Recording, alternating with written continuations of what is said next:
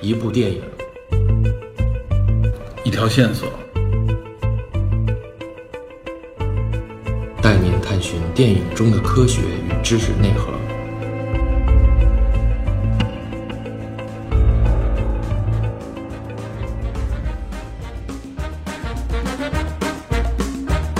That old black magic has me in its spell. That old black magic. Hello，大家好，欢迎收听本期的电影侦探，我是 Peter。我是 Metal DP，嗯，这个我们今天聊一个之前节目里已经预告的内容。咱们刚刚聊完这个《流浪地球》，对，《流浪地球》真是《流浪地球》了已经啊，话题非常热，超出了咱们的预期，算是对吧？没想到对，然后按照之前说的，我们这次要聊一聊跟奥斯卡相关的一些提名影片了，应该是啊。对对，所以我们今天我们要给大家聊的呢，主要是一部可以说是这次奥斯卡最佳影片的一个大热门啊，哎，是《绿皮书》。 Green Book，哎，啊，《绿皮书》这部电影呢，给我感觉是一个挺轻松的一个相相对来说小成本的一部电影，对吧？？有点轻喜剧的感觉。对对对，但是它涉及的问题呢，谈的内容呢是有关种族歧视相关的话题。对所以我们今天要聊这部电影的时候呢，就不得不谈到，其实也是本届奥斯卡的另外两部热门黑人相关的电影，对吧？？一部是黑色党徒，对，一部是黑豹，对哇这争次议很大的黑豹。争议很大的黑豹啊，这三部电影可以说是本届奥斯卡的一股黑色势力啊，对吧？不能说是黑马吧，应该是算黑色势力。而且我认为这三部影片都是可能会各自获得一些奖项。起码绿皮书会，对目前看起来很热门。目前看绿皮书的冠军相很很足，对吧？而且大家也都说嘛，尤其是最近的奥斯卡啊，所谓的政治正确性非常浓厚，对，所以呢，本届嘛黑人相关的这个电影作品，是大家根本就无法回避的一个重要的话题。是我先介绍一下啊，就是说我们今天这一期聊呢，可能涉及内容也比较多。我们主要一开始呢是先聊绿皮书，我们也会相对比较多的聊一聊黑色党徒，然后顺便呢再可能简单的会关联一下黑黑豹豹，，只是把它其中的一些大家可能有误解的地方说一说。对，还有一些相关的一些内容，我们觉得有必要跟大家做一个阐述，或者说做一个沟通。嗯，台湾影片呢，我们主要要跟大家聊的，可能就是有关种族歧视相关的话题了。那我们先从绿皮书开始。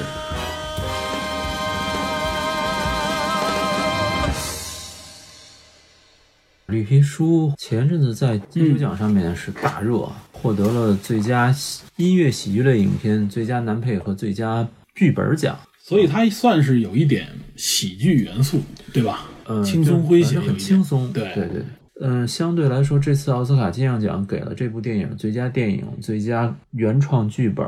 还有最佳男主和男配都给了提名了。和剪辑，好像是这五个对剪提辑也名给是了吧？对，剪辑也给了。所以我觉得最佳影片目前来看算是大热门之一。应该会在他或者罗马两个当中诞生一个。哟，就这两个之一了是吧？目前看这两个是大热门，冠军相更足一些。嗯然后我觉得啊，男主男主啊挺有必要说的，对威吧？罗蒙腾森，从我记啊《指环王》里边的国阿拉王阿拉贡，开始啊，就受到大家，因为他本人长相也非常有特点，对吧？北受到欧关的注。血统，对我比较印象强烈的还有两部电影，一个是《末日维图》，咱们之前说说过，过对阿拉贡带着他的儿子，对吧？对。我对他印象深的是《幽冥传奇》，哦，《佣兵传奇》我还不太了解，我没看过佣兵，但我听说过。，就是一个佣兵的一一辈子吧，一生吧那种，反正有点颠沛流离。还有一个印象特别深的是，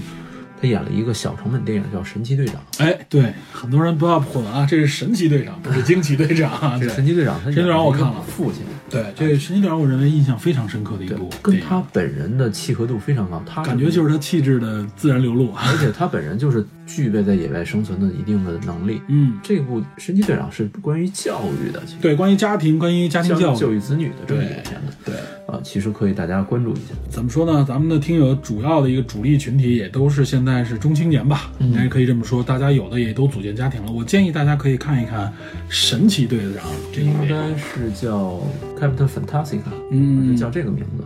是是二零一六年的电影啊，是我还是挺推崇这部影片我的。我是因为微过去看的这部电影，对，然而我觉得这个气质跟他还是很契合对的。，包括绿皮书，我最开始关注的时候，嗯因为绿皮书最开始在国内的消息并不多，嗯，我关注这部电影就因为微过，然后没想到还确实挺精彩。咱们这儿扯到了这个神奇队长，我还有一句要补充的啊，神奇队长的导演叫做马特·罗斯，这个人谁？是我特别喜欢的一部剧集里边的一个演员，而且是个喜剧演员，给我感觉啊就是《硅谷》里边的那个 又是硅谷。 Holy Holy 公司老板，就是一特别特别神的一个，有点二的那么一个老板啊。我也是当时发现以后，没想到他是这么严肃，或者说这么有深刻内涵的一部电影的导演啊，还是很厉害的。有点意思。对，有点意思。咱们今天不说神奇队长，嗯咱们回过头来，刚才说的是这个，呃，维果蒙登森，对吧？嗯，还有另外一个男演员，对吧？也在这里边算男男配。我觉得男配的获奖的这个几率是可能这部影片里最高的一比个，男主更高，我对感比觉男主嗯高。马赫沙拉阿里，对，咱们之前提过他，呃，咱们是在蜘蛛侠里面提过他，对，嗯这个黑人演员原来很早我就注意到了，因为长相很很有特点，纸牌屋，哎，对，《纸牌屋》里有他，然后在早在《纸牌屋》之前，我原来说过《四四零零》里我就对对注注意过他，然后他其实也演过挺多， ，Luke Cage，对，演过挺多片子的，还有一个就是在马上要国内上的《阿丽塔》里边，对，据说他演一个反派 BOSS，应该 是，还有一个我们不得不提的哎《侦探》第三季的主角，哎，对，这个这是我后边要说的，就是《侦探》第三季啊，据说《侦探》第三季口碑还是相当不错的我看，比第二季要好我。看了前几集还可以吧，对他现在应该还在播，应该是好像到第五、第六集了。我昨天还听到探员有人在谈这部影片，我觉得侦探的这第三季和第一季的那个气质很很相似都。是三条线，对，三条线交叉的，啊、对他是回忆的回忆的那种感觉。对对而且他的表演也非常的有有一种独特的气质在这他个在。三条线里边呈现的气质是完全不同。对，然后哎，他是不是在那什么里边也有啊？在《月光男孩》里，对对吧？《月光月光男孩》里也有他，他等于是从《月光男孩》开始就进入一线了更火，对，就是演技派一线那种感觉啊。所以说这个不能说冉冉升起了，应该现在目前已经走到了一个人人生或者说演艺生涯巅峰的这么一个状态。他本人接受采访说，他早年间是玩说唱的，他那个黑人演员一般都有这种特特殊属性那啊，个是吧？上飞轮秀的时候，飞轮拿了一个他零七年专辑，他当时叫 Price 王子阿里，王子阿里。然后他说他当年曾经想去说唱，后来觉得好像自己更偏爱导演啊、呃表演，表演，然后就就就毅然决然又去投身表演，然后熬了这么多年熬出来了的。嗯然后导演叫彼得·法雷里，嗯，是《阿呆与阿瓜》的导演，第一部《阿呆与阿瓜》的导演。第一部还是很经典的一部喜剧的，对，嗯，编剧里面有他本人，还有一个叫尼克·瓦莱隆加，嗯，这个人就是片子中 Tony Rip 的儿子哦，就是家人啊，啊，对，就是等于是他改编自他父亲的生平。对，然后这部片子为什么能够获得这么大的微果能有这么大的还原度，嗯是因为生前这个尼克的父亲就是这个 Tony Rip，嗯本人留下了大量的影像资料，哎，啊，有视频，有音频，尤其是关于这次南南行的这个这个剧情中描述的这段旅行，嗯，有大量的描他述，自己有类似于口述回忆的这种感对觉，对，回忆录那种感觉。所以微果通过这个音频和视频模仿他父亲，模仿的很像，啊，就一度有一次在在表演中吧，应该是说，他说问他当时问他父亲是怎么吃饭，嗯然后他说他父亲一边抽烟一边吃，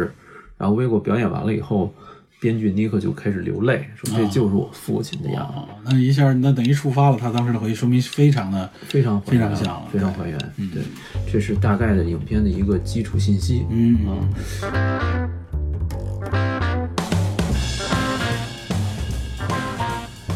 然后说一句，就是说这个 Green Book，嗯，这个绿皮书是指历史上存在的一个出行指南，关于黑人的出行指南。哎，对，这个需要跟大家说一下，有点类似于一本儿呃指导手册嗯指导手册或者旅行指南，但是这个旅行指南是打引号的一个旅行，对对对，它全称叫 The Negro 嗯， Motorist Green Book，就是黑人汽车旅行绿皮书。他是一个黑人邮政员，叫 Victor Hugo Green，、嗯他本人就叫 Green 啊编写这个小册子，然后指出全美国各地对黑人友好的旅馆、饭店、场所，被称为黑人外出活命攻略。啊，啊。这个小册子名字 Green Book 取自它的名字，对也外，表也是皮儿也是绿色的，对绿色不清当中通行嘛，对就这么一个意思。这部影片的海报也是有一种水鸭绿色的哎感觉，水压绿水鸭色啊，离不开老提这颜色离不开了最近这个颜色比较流行啊真的吗流行了几年了，应该是是吗啊，对，它是有点蓝不蓝绿绿的这种感觉 就是啊你。这个这个颜色，哎，对对，有点类似于这种，比这稍微浅一点。对，所以说那海报或者说这个影片的名字就告诉大家了，嗯哎它实际上是借由这么一个向南部旅行的这么一个故事，嗯，有点可以说是一部半公路影片的一种感觉。对，咱们说一下大概的简单的剧情。对，因为这影片三月份要国内要上映， 3月1日，三月一日就国内上映，所以我们这里边不方便去详细剧透，我们就简单说一下这个大概的剧情，剧情对对嗯啊，威过演的一个叫 Tony Lip，是一个在纽约生活的意大利裔，应该说是生活中下层的一个绝对中下层。对他他是混呢是混在相当于是俱乐部里边当一个打手兼保镖那种感觉。打手保镖兼 waiter 那种感觉吧，对对对就是而且这个人的特征呢，在那个生活过程当中显出来，就是情商很高，非常会来 事儿，会处理问题，而且还有一把子好身手，就是能打架，是 吧？这个没想到啊，没对，想到但是在前一段这个描写里边，大家可能会稍微觉得有一点点的怎么说呢，和主题相关度不是特别高，但嗯是还是大家要要看一看，了解一下主角的这个身世。这个维果在里边这个表演，我感觉啊，就真的是一个意大利人的那种感觉啊， 他那个意大利口拿捏音模仿太像口了，音像，做派也像，对对吧？尤其是在那个年代啊，嗯那种感觉，六十年代吧，应该是。六十年代对。然后，呃，马赫沙拉阿丽演的这个人是一个叫 Don Sherry，、是嗯历史上著名的一个黑人音乐家、钢琴家，钢琴家。然后这个人是本来是擅长黑人古典音乐，黑人古典音乐，就是他他是一个黑人，他更喜欢古典音乐。嗯在当时的历史环境下，很多人认为黑人应该从事这种黑人音乐，爵士音乐啊，哎或者说爵士是乐之类对的这种酒吧音乐这种对感，觉，所以他当时是比较不太被接受的。对，算是一个在黑人群体里边的一个异类。异类，对然后他有一点严肃的那种高贵的那种范儿，对，而且这个人也是获得了在这方面应该是获得了很多荣誉，应该算是，对，但是这个荣誉并不能改变他黑人自身的这个属性，尤其在那个年代，在那个年代被歧视的这种对属性，所以说属性不太合适啊，遭遇吧，或者说是他的境遇吧。对对对，呃，实际上啊，我们一开始看是维果，一个就是典型的纽约意大利人啊，嗯跟当地的怎么说呢，黑社会还多多少少有一些关联，对对吧？然后这么一个人，他所处的那个俱乐部关门了，对所以他有一段时间失业，他找工作，然后呢，正好遇到了就是唐雪莉啊，什么嗯唐 Sherry 的招聘的这个需求。对而且据说这个唐是他向身边人打听的时候，有多个人推荐了向他推荐了这个 Tony Rip，对，说说这个人就是刚才我们说的一个特征，他需要的是说这个唐他有一个像南部巡演的这么一个需求，需求对对南部巡演要南部的各个州各个城市串下去，对，包括肯塔基啊、乔治亚呀、阿拉巴马啊这些，对这些对黑人黑非常不友好的本种，身南部嘛，就是相对来说就是歧视更强一些啊，对南部更保守，南部保守州，然后他要去这么一些保守州去表演，他也受到了当地的人的一些怎么说呢，顶级人物的邀请，嗯他所以他想借这个东西来一次巡演，在圣诞节之前赶回来对这么一个过程为，期但是两周呃不是两个月，为期两个月，啊，两个月，对对对，八周嘛，两个月，两个月啊，这两个月的相当于是一个挺长时间的一个边旅行边演出的这么一个过程，对，但是因为他黑人的身份，在那个保守州肯定会受到歧视和不公平的待遇。而且他穿插于各个城市之间吧，所以他就雇了一个相当于私人司司机机兼保镖兼保兵的这么一个身份啊。对。然后呢，开始这个南部巡演，这故事就是这样，大概这样一个故事。对，在整个过程中，两个人因为各自的肤色差异和身份阶级的差异，嗯包括产自己原来的思想上的差异，对产生了种种的这种由对立到融合的局面。对这个是一个比较经典的这么一个过程吧。两个人从开始的彼此之间有隔阂，嗯然后呢，相互可能对对方有看法，到慢慢的，由于在整个的这种巡演过程当中啊，生活当中有很多密切的接触，彼此了解，成为了好朋友。好朋友，对所以这个有人把这部片子当做为黛西小姐姐开车和触不可及的一个融合版，对，就是为黛西·夏瑞开车的一个反过来的一反过来个一个版本，相当于是一个白人为一个黑人人开车。对对，。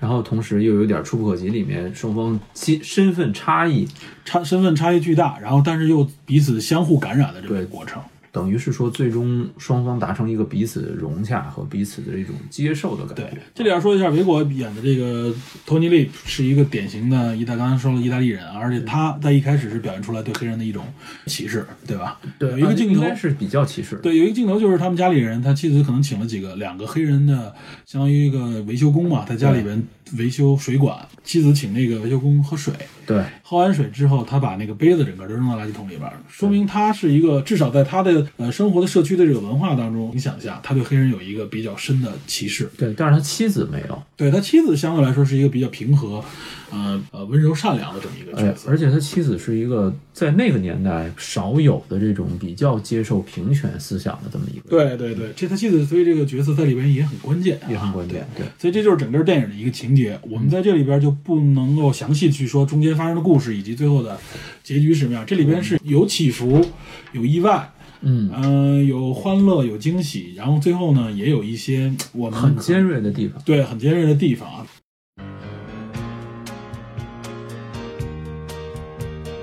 说完这个绿皮书的这个简介啊，咱们回过头来得再介绍一下《黑色党徒》。嗯，这两部影片我们必须对照着来说，因为他们代表，我是觉得啊，这两部影片分别代表了平权运动也好，或者说是这种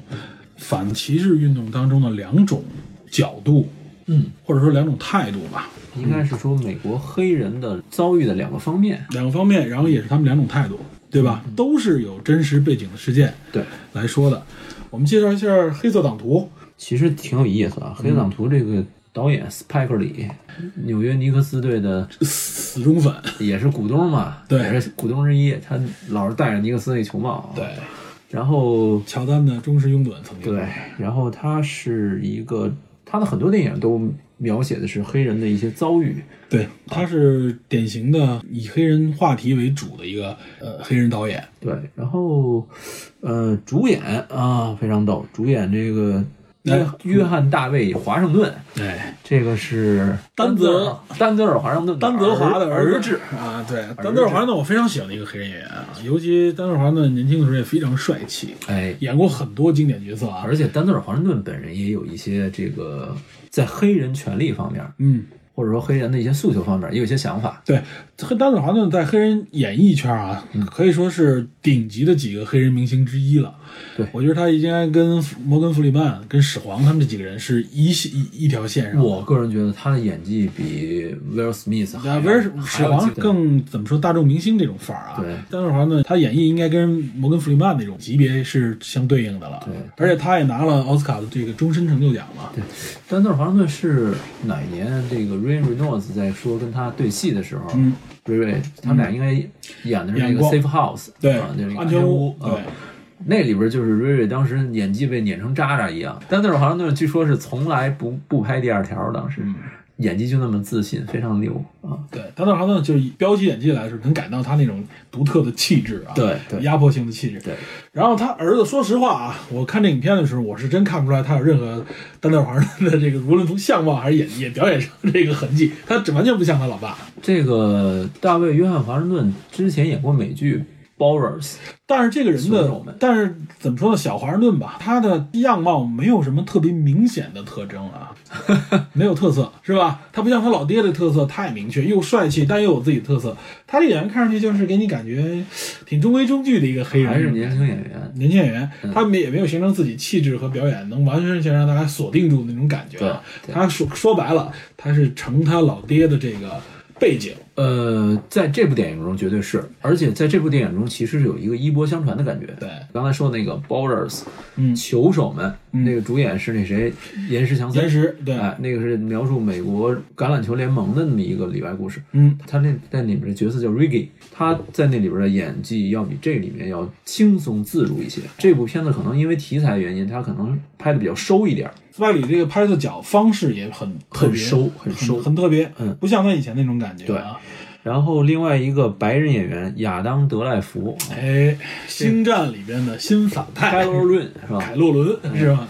然后这个人就是我说的丑帅丑帅那类的，但是他拍了很多这种文艺片儿，啊 直到《星战》。而且他本人其实确实很有特征，长得对，让有你特们点，能记住有特点。啊。你说他是也能演反派吗？可以，人家正派嘛也行行。对，对这部影片里这个边人演的是一个正派，他演的是一个白人警探白嘛人，警但探他实际上是一个呃犹太裔白人警探。对 这影片里边也成为了一个很热闹的一个非元常素。的一个梗儿。对，然后这个女主演说一句啊，劳拉·哈里尔，戴嗯哎就眼是镜这那个那个木头，女的年轻的学生的代表，嗯，对，那个蜘蛛侠返校记里面，哎，小蜘蛛的女友迈克尔基顿的闺女，哎，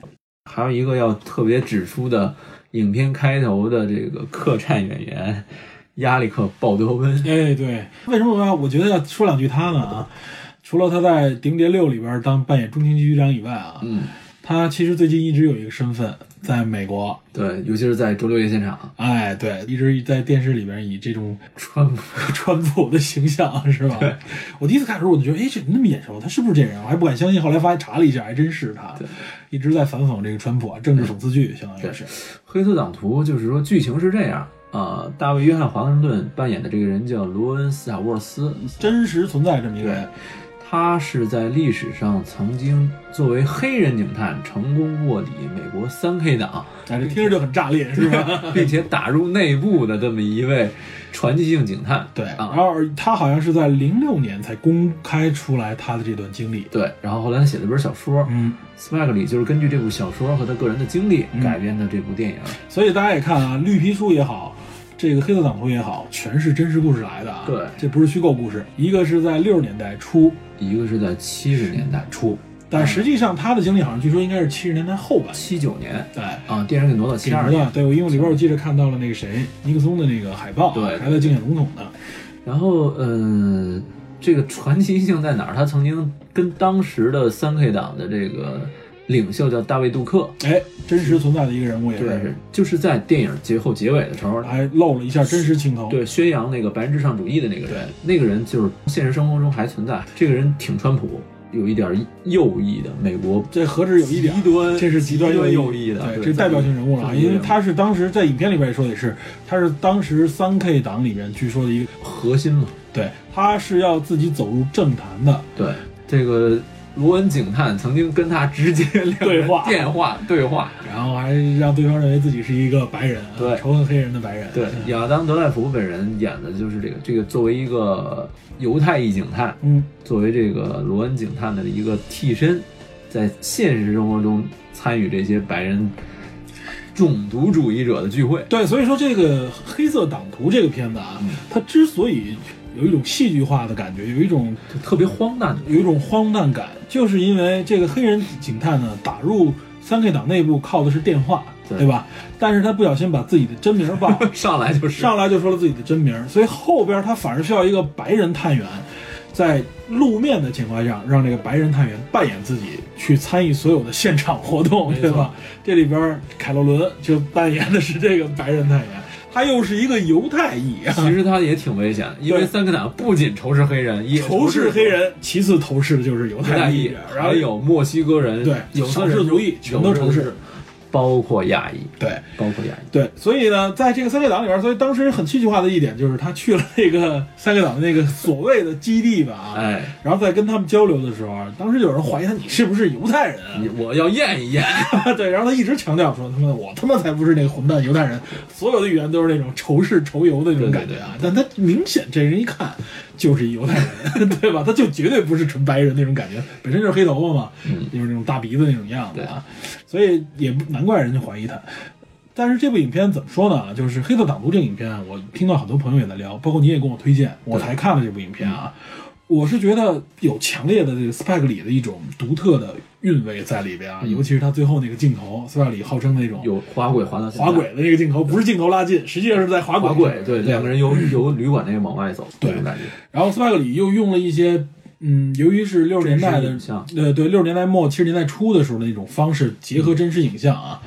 包括里边还穿插出现了著名的啊电影殿堂教教科书级的一个国家诞生的部分影像。对，一个国家诞生，实际上大家也知道啊，就是除了在电影专业行业里边来拿来说，这是一个呃真正的划时代的一部影片，对，将很多专业的电影技术引入到电影行业当中来。是的，但是它实际上是一个在，即使在当时应该是一九二几年吧，还是一几年，一九一几年，对对，非常早的默片啊，在那个年代就遭到了当时社会的严重抨击。对，这知道个吧是一个，据说啊，就是他导演叫大卫·格里菲斯嘛，嗯有人说大卫·格里菲斯是披着天使面容的撒旦， 对，就是真正的坏蛋。对，就是对这个演影片严重不满， 对，因为一个国家诞生 这部影片虽然很有名，但是它是一个， 吹捧三 K 党的一个，对，它是把三个党塑造成一个正义角色的那种感觉。啊这里边黑人就是烧杀抢掠，抢掠三个党过来就是，恶棍嘛，这样呃，然后三个党来了就是解救大家，啊给大家带来和平的那种这感个觉这个影片其实非常非常的反动。非常反动啊，啊，搁到现在就是反动一，就不是说嘛，一九一几年的时候引起当时社会的强烈不满，就是公然宣称三 K 党一部电影啊，所以它争议很大。但是在影史上，它确实是一个重要的教科书级的。他因为当时在我们现存的所有电影资料中。比较早的，成应该熟说是的最早的对成熟的成熟运用了蒙太奇交叉的这种剪辑对方法，很多镜头语言跟拍啊、移动移动镜头啊之类的这种，它里边都有。然后甚至大家说，就公民凯恩在他面前实际上是等于是他的模仿者，对，而且当时人们认为，就是现在的影史研究认为说，嗯有了一个国家诞生，电影才有了自己的主要的表达思想。对在此之前就是一个记录大量的长镜头，中镜头、中中中远镜头的一个纪录片的对，感觉就是没有就是任何照片的运动化的一种对没有任何的思想对。但是从这部电影开始有了思想，有了故事性，有了但是这个思有了思表达想反而是很很反动的。嗯哎，对，所以说这也是一种怎么说呢，机缘巧合吧。哎，这个待会儿咱们可以详细聊。虽然说它荒诞，虽然说有这么多矛盾，但是这部影片给你感觉就像你说的，还是收着的。对，它没有任何，我认为它没有任何一个镜头是故意那种逗你笑的感觉啊，就是它给你感觉好像它要有夸张的东西要出来的时候，没有，没有，它就过去了。对，给你感觉哎，好像你应该要有一个哎要被挤弄你要笑的时候，他没有让你真正的去笑，而反而是让你觉得好像在不经意当中，你又想笑又觉得很荒诞。对，这其实是我觉得是真正现实的荒诞。对，这是现实荒诞。对，跟戏剧的这种喜剧性是不一样的。对，因为你很明显，你就可以想出这个荒诞性。一个黑人模仿白人口音，然后成功的跟三 K 党的领袖去，而且他模仿那个真不怎么样，我觉得我都能分辨得出来。然后他跟大卫杜克聊的跟哥们儿一样，你明显就感觉你一三 K 党跟黑人有什么区别？你表面上脱到这层皮，你们俩有什么区别？黑人跟白人没区别。他实际上就是在利用这种方式来反讽。其实内部底下的时候，大家通过在见不到对方面的时候啊，嗯你会发现我们真分辨不出来太多他们的区别。即使你知道有口音上的区别的时候对，其实，在那些东西慢慢慢慢熟悉了以后，都忽略不计了。特别明显的讽刺，就是证明你如果不是靠肤色来辨辨别的时候，你根本辨别不出来。呃，这就是黑色党徒。我们刚才也说了他的一个大概的故事内容，而且这里边一开始这个黑人警探实际上是公安局派他，不是公安局警警局派他去打入黑人组织。黑豹党黑豹党，哎，这就是你一会儿可能要给大家详细介绍的一黑豹个党，也是黑人势力当中的一个极端势力组织。没错相当于是，他一开始是这样的一个角色。他听了他们的这个讲演的时候啊，当时这个黑人啊，就是小华盛顿啊，他也有一种反应。他问他当时的那个，当时还没有成为女友的那个女士，他说：“你觉得我们只有是成为这种啊暴力的行为，我们才能伸张自己的正义，才能伸张我们的权利吗？”说明他相对来说啊。我认为他更偏近于像马丁·路德·金那种理念，温和的更温和的，对啊，和黑豹党那种理念是不太融洽的。我看完影片以后，给我一种呃挺诡异的一种体就会，特别荒唐，有时候感觉荒唐啊，然后又没有那种特别硬的荒唐，对给你感觉又又好像很真实，又好像完全不真实。尤其是他联系到现在的一些言论，包嗯括结尾处的那个、那次真实的事件，哎，结尾这个事件其实也可以简单说一下。结尾事件实际上就是，呃，发生在佛州的，对呃，一个叫做夏洛茨维尔市的一个事件，是什么事件呢？就是把罗伯特里将军的雕像，嗯要移走这么一个事件，对引发的。这个事件是一七年特别重大的一个美国社会引发大冲突的这么一个系列事件。对，罗伯特里将军是美国南北战争时期南方当中的一个主帅，嗯啊主帅，但是他为什么要挪走他的雕像？因为他当时的身份是一个奴隶主，对，而且罗伯特里李将军实际上是有，据说是有遗言的，说不为自己雕像。嗯，然后呢，这个罗格里的这些雕像，实际上都是一一段时间之后，据大家说，都是一些白人至上主义者为他树立的雕像。树立雕像当时确实是有，就是白人种种族主族义种族意味，它立在了很多南方的州市里边。嗯，然后，然后呢，以这个夏洛茨维尔市的这个挪走雕像这么一事件，因为这个雕像很有争议嘛，黑人运动者就认为应该把这个雕像挪走，对，因为它的种族意味很对强，种族意味很强。然后呢，白人主义者呢来所谓的保护这个雕像啊哎，产生了冲突。然后在当时的一次游行，两边的游行当中。爆发了大范围的暴力事件啊对，还有就是有有一有一个人用车开开着车撞死了，呃，当时的这个相当于是黑人运动当中的几个呃公民，美国美国公民，其中有人还是白人，对撞死了一个白人，我记得是。白人姑娘啊还是一个对。然后这件事情就等于是引发了特别大、巨大的社会割裂。然后川普为这件事情还说出了很很有争议的一段话啊，他认为双方都有责任，但这一点呢被怎么说平权运动者们被尤其所谓的白左们挑出来说，川普这句话是非常有问题的啊。直到现在，这句话还仍然偶尔被拿出来，这部电影的上映就是这个事件一周年的时候，啊以它为背景上映的，对就是斯派克里特意把这部电影的首映放在了这件事情一周年时候上映。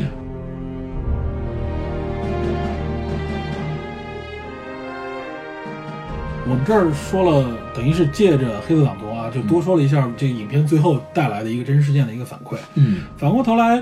我们来看这两部电影啊，嗯从电影的角度来说，说实话，我更喜欢《绿皮书》，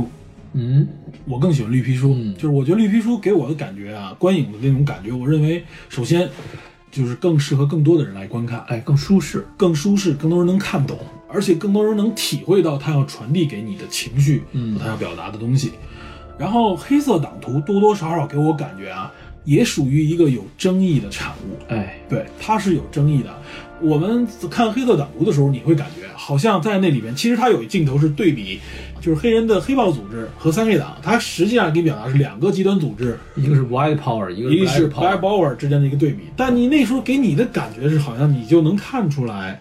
呃，三 K 党这一边是明显是给你感觉是一个邪恶的力量啊。嗯无论说这个演员，他里边找来了一些瘾君子的样子啊，然后甚至是有点傻乎乎的一些对，人，连单词都拼不好，啊，然后一些给你感觉就是白人社区里面的一些游手好闲有的人点，蠢的人，有点蠢，有点笨，有点疯的那些人。嗯然后黑人这边，你有感觉好像是年轻的大学生们，而代表一种积极向上的一种力量。嗯，他多少，因为毕竟是黑人导演拍的嘛，所以他我认为这部影片如果客观的去说，他也有他自己的争议性在里边。这个我觉得是 Spike l 故意这么为对之，，他可能也是说，OK，我是要表达出来，对吧？我针对白人至上主义嗯反过来的 Black Power，对，呃，但是他对这部电影中 Black Power 并不是完全认可的。他是也在这里边也提出了他质疑的角度。对对，他这个扮演的主角的这个罗恩这个身份，罗恩这个警探的想法就是说，Black Power 也是不可取的。对，他是一个警探，对他要说说你们这种极端势力和那我们和那些我们反对的人有什么没有区区别啊极端势力对用暴力的方式有什么区别呢？因为有的影评说，这个电影等于是这个女性，她在这个 Black 呃黑豹党里边儿去结识这个女性，促使主角成长，其实是相反的。嗯，是她整影响了这个女影响了这个女性，把她从这个而他黑甚豹至党救了这个女性嘛？，对，啊最后的那个挫败那个爆炸案嘛，嗯就是把她从这个想法中一步一步的开始带出来，让这个女性开始认识到 Black Power 的某种极端性、不合理性。或者说是让他从一个更狂热的 Black Power 对者里边变得冷静变成下来了变冷静下来，冷静下来客观一点，嗯更理性一些。对，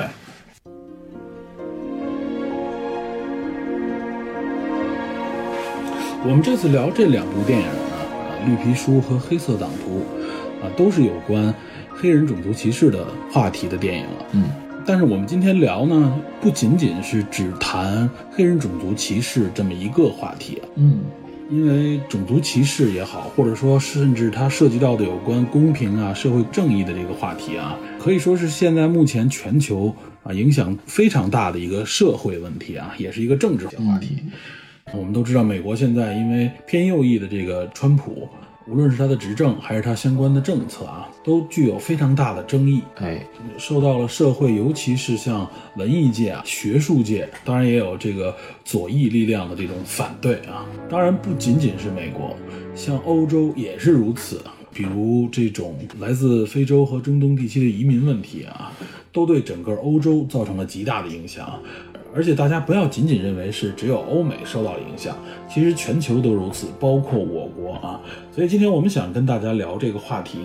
呃，就不仅局限在黑人种族歧视这一点上啊。我们主要以美国这个社会为基础，我们要谈一谈整个种族歧视啊，呃，种族主义啊，包括现在这种反逆向歧视、反种族主义相关的一些话题啊，我们都会谈及。包括对政治正确的理解，对，尤其是政治正确这个词，这个政治正确我们到底应该怎么来看？对啊，这所以这今天这次的话题还是挺严肃的，对吧？对，希望大家能够抛开一些成见，对，我觉得首先首先放在最先的就是我们要先放下成见，客观的看待一下，我们先了解历史，然后再从不同的角度去观看。嗯，我们希望大家呢对这个种族歧视或者说对这个问题有一个初步的比较基础的了解啊，对，或者说希望能够给大家带来一些，嗯，比较客观的啊认识吧。啊，因为美国是大家都知道是一个移民国家啊，如果想搞清楚美国的种族主义的历史，实际上我们就是需要来回顾一下美国整个的这个移民相关的历史。首先，目前美国总人口啊，三点几亿啊，不到四亿人，而且整个所有的这些人口，实际上都是你能看到，它是由多个国家啊、多个地区的人口组成的啊。真正说本土的人，也就是刚才我们说的印第安人，实际上在美国可能占不到百分之一的这么一个比例啊。那么剩下呢，在美国这么一个三点六亿左右人口里边，白人这里的白人就包括了整个儿的欧洲人啊，包括拉丁裔啊，都算作是白人的话啊，差不多将占了美国总人口的百分之八十左右啊，百分之七十九点多全都是白人，所以它是一个最大的一个主流群体。然后呢，也就是刚才我们说的黑人，就是这个整个非洲裔人口呢，占美国差不多现在是百分之十二点几到百分之十三左右这么一个比例啊。这些人是黑人，这应该算是一个第二大族群。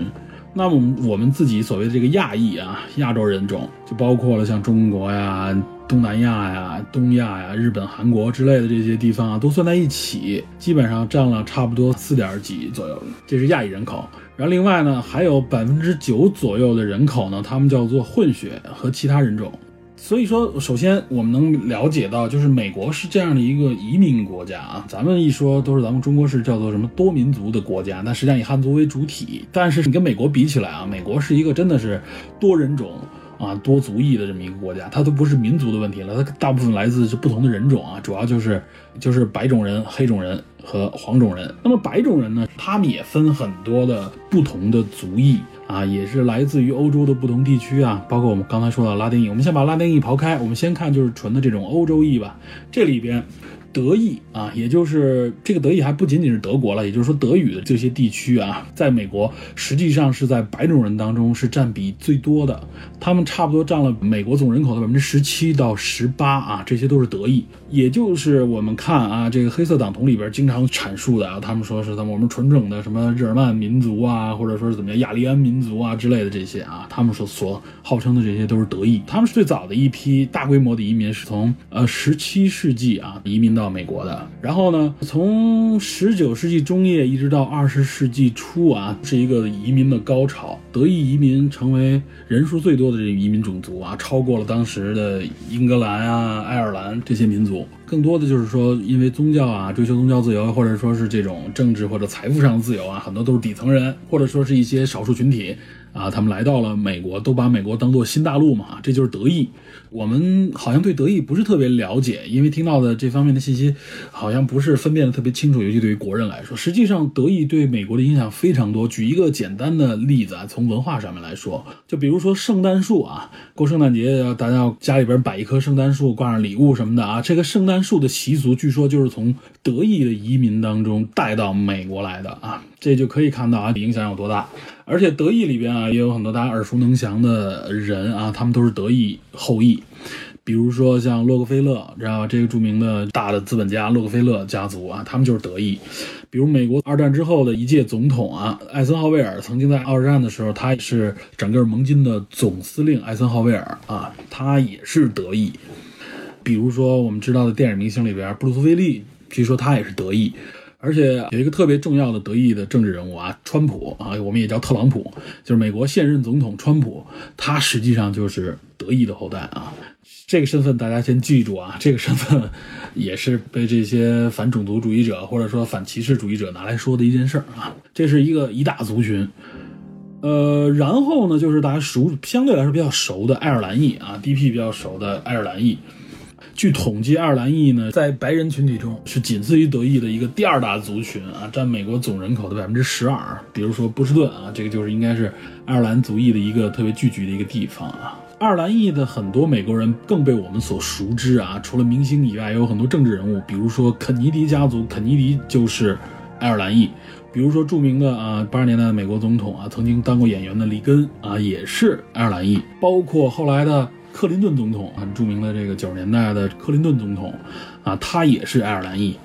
现在大明星里边有有几个达标耳熟能详的爱尔兰裔啊，比如说这个老帅哥乔治克鲁尼是，据说也是爱尔兰裔。咱们的美队克里斯埃文斯啊，也是爱尔兰裔啊。然后还有就是我们绿皮书里边的男主角这个身份，意大利裔也是在美国的欧洲移民四大族群当中的之一啊。他们总人口数并不是特别多，他们总人口数占到了第七位啊。但是我们看很多，包括像黑帮片啊，在尤其在纽约的一些黑帮片啊，从《教父》也好，或者说《美国往事》之类的，说的都是意大利裔在美国的事情。包括我们这个绿皮书里边啊，男主角很多我们熟熟知的一些明星啊，都是意大利裔，罗托·德尼罗啊、埃尔帕西诺啊之类的这些人物，还有像史泰龙，他们都是意大利裔。呃，政治人物里边也有，政治人物里边比较出名的，比如说跟现在跟川普对着干的啊。前一段我还在群里边，在咱们侦探社群里发过一个视频，就是他们的议长，现任众议院议长啊，南希·佩洛西，知道吧？这个是意大利裔的一个女士啊。然后就是著名的在白人群体当中的犹太裔啊。实际上，美国的犹太人的占美国人口啊，呃，不到百分之二啊。这个应该是零七年有一个统计，说是差不多百分之一点七啊，人口不是特别多，但是就是有很多名人，而且我们大家都知道，这个犹太人的特征啊，就是怎么说呢？他们在欧洲实际上也是受到大量的这种民族主义也好，或者说是种族歧视啊。为什么呢？因为就是犹太人很聪明。啊，很会赚钱啊，很有钱嘛，所以容易被主流的群体排斥啊，对吧？ 就是比如说，包括二战的时候，我们知道很多国家不光是德国纳粹了，啊很多地方都这个排犹啊，所以犹太人把新大陆美国也当做了自己的一个去处啊，非常好的一个选择的地方啊，所以有很多著名的犹太人啊，我们知道，比如说伟大的科学家埃翁爱因斯坦啊，他就是犹太人。呃，我们这犹太人很多啊，尤其在科技界、在文艺界很有名的人啊，比如说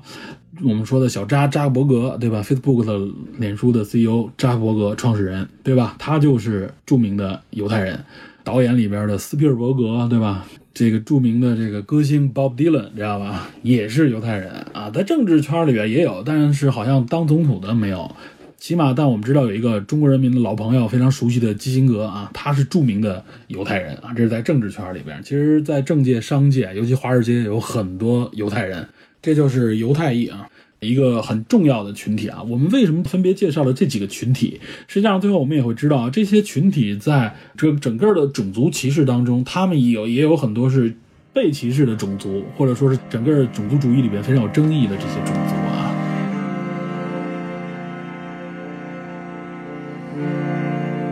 这里边还要说一下亚裔，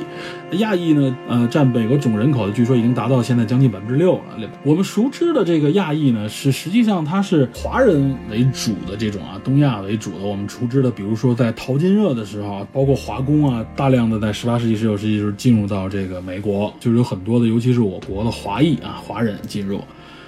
呃，亚裔里边比较有名，像我们华裔里边比较有名的，我们知道像政政治圈里边有这种赵小兰，呃对吧？这个是应该曾经是交通部长嘛，现在好像是是什么部长我忘了啊。这个也在川普的这届政府当中任要职啊，包括我们之前说的这个《摘金奇缘》啊，也是亚裔势力的一个体现。但实际上我们会发现，虽然都是少数族裔啊，但非洲裔相对来说的影响力啊，远比亚裔大得多啊。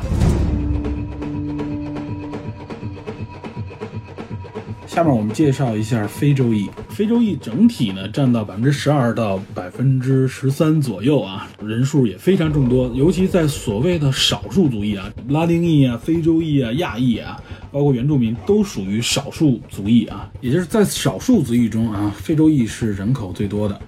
在美国的这个绝大多数的非洲裔人口啊，他们的祖先基本上都是十七世纪和十八世纪啊，从西非相当于是被绑架到美国的啊，被贩卖到美国的奴隶。正是因为这个历史原因，所以非洲裔美国人作为少数群体啊，他们所追求的这个反种族主义呢，确实和其他的少数族裔不太一样啊。比如说，其他的少数族裔啊，绝大部分都是自愿来到这这片大陆的，来淘金也好，或者说来找生活也好吧。但是非洲裔呢，他们认为他们的祖先基本上全都是被迫来到这片土地的啊。呃，从十七世纪一六几几年一直到一八五零年左右啊，有统计说呢，大约一共有差不多三十多万啊奴隶被强行的贩卖到了美国啊。在美国的南北战争之前啊，每差不多每四个家庭啊就有一个家庭拥有奴隶，所以说这个比例也非常的大啊。这三十万奴隶呢，也就是现在非洲裔美国人的祖先。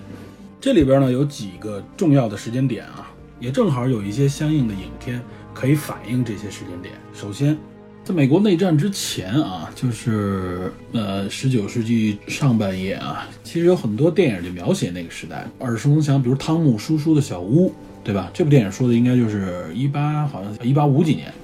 应该是南北战争之前嘛。然后比如说我们看过的《为奴十二年》，对吧？当年也获得过奥斯卡奖的，他描写的应该也是一八四几年到一八五几年的故事呢，就应该发生在路易斯安那州啊，就是美国的著名的深南部州那几个州，路易斯安那呀、亚拉巴马州啊、佐治亚州啊、什么密西西比啊这些州啊，都是深南部州，也叫做棉花州啊，也就是在那个时候，他们都是呃以种植棉花为主的这些庄园农场啊，这个大量的黑人奴隶被贩卖到这边呢，主要就是从事呢棉花种植、棉花采集这种非常艰苦的工作。还有比如说这个昆汀导演的啊《被解放的江狗》啊，也是应该是南北战争之前的这段时间，里边也有很多种族话题啊，有三 K 党，这个江狗本人就是黑人嘛，叫做被解放是一个自由人了。这几部影片都应该是描写那个年代的啊，有关黑人黑人的历史，尤其是从解放黑奴、控诉黑奴制度这个角度来表达的。他们在那个年代啊受的苦，所受到的这种啊非人的待遇也好，受到这种是源自于这种深深的呃种族歧视和不平等的这种观念啊。然后呢，就是南北战争期间，我们也知道这个美国的南北战争啊，其实主要的一个呃争端的原因之一啊，除了他们的这种南南北地区的这个分裂以外啊，主要的原因实际上就是跟这个蓄奴有关啊。北方各州呢认为这个蓄奴啊，扩大蓄奴非常的不人道啊，对奴隶长期这种压迫也是一种非常不人道的行为。因为南方更多的是这种奴隶主啊、农场，所以他们和北方之间的这个啊、仇视呢就越来越强烈，所以矛盾就积累下来，所以爆发了这种南北战争啊。南北战争指的就是美利坚合众国是代表北方啊，南方实际上七个州分裂出来，叫做美利坚联盟国啊。我们在黑色党铜里边看到那个交叉的那个红色的旗子上面交叉着有这个星星，实际上也是当时，呃，美利坚联盟国的那个国旗啊，跟那个有是相关，包括他们的军旗。呃，在南北战争期间，实际上也有反映这个影片啊。我记得小的时候曾经看过一部啊，叫做《光荣》，也叫《光荣之翼》吧，或者《光荣之战》的一部电影。啊，这部电影说的就是南北战争期间啊，实际上有一个里边有一个叫麻州第五十四兵团啊，这是北方州的啊，麻州第五十四兵团，这是一个特别有名的黑人步兵团啊。实际上说的就是马萨诸塞州的第五十四志愿步兵团。这个志愿步兵团里面全由黑人组成啊。《光荣之战》这部电影里边描写的就是有关这个兵团的故事啊。这里边主要的两个黑人演员就有丹泽尔·华盛顿，还有摩根·弗里曼啊。那个时候，呃，丹泽尔·华盛顿还非常年轻，所以这部影片，呃，我建议大家如果有时间也可以去看看。这个就是在南北战争期间，也是一个重要的时间点。我们能看到，即使在为了这个反抗蓄奴的这个北方军团里边啊，这些黑人们仍然是受到严重歧视的啊。他们也是用自己的这个鲜血吧、生命，也换得了人们的尊重啊，在历史上留名。其实从美国独立战争开始就有呃黑人军团组成啊，那个时候最早好像叫这个罗罗德岛第一团啊，那个就是独立战争时期的一个由自由黑人组成的军队啊。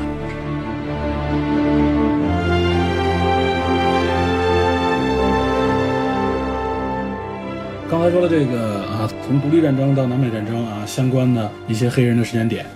然后呢，其实就是和世界大战相关了，尤其是和二战相关。我们会发现啊，实际上都和重大的战争有关、争端有关啊。大概是在四五年，一九四五年以后，嗯非裔的美国人权运动开始兴起。嗯这个其实跟什么有关？跟二战结束有关。跟二战就是有关，因为二战当中也有很多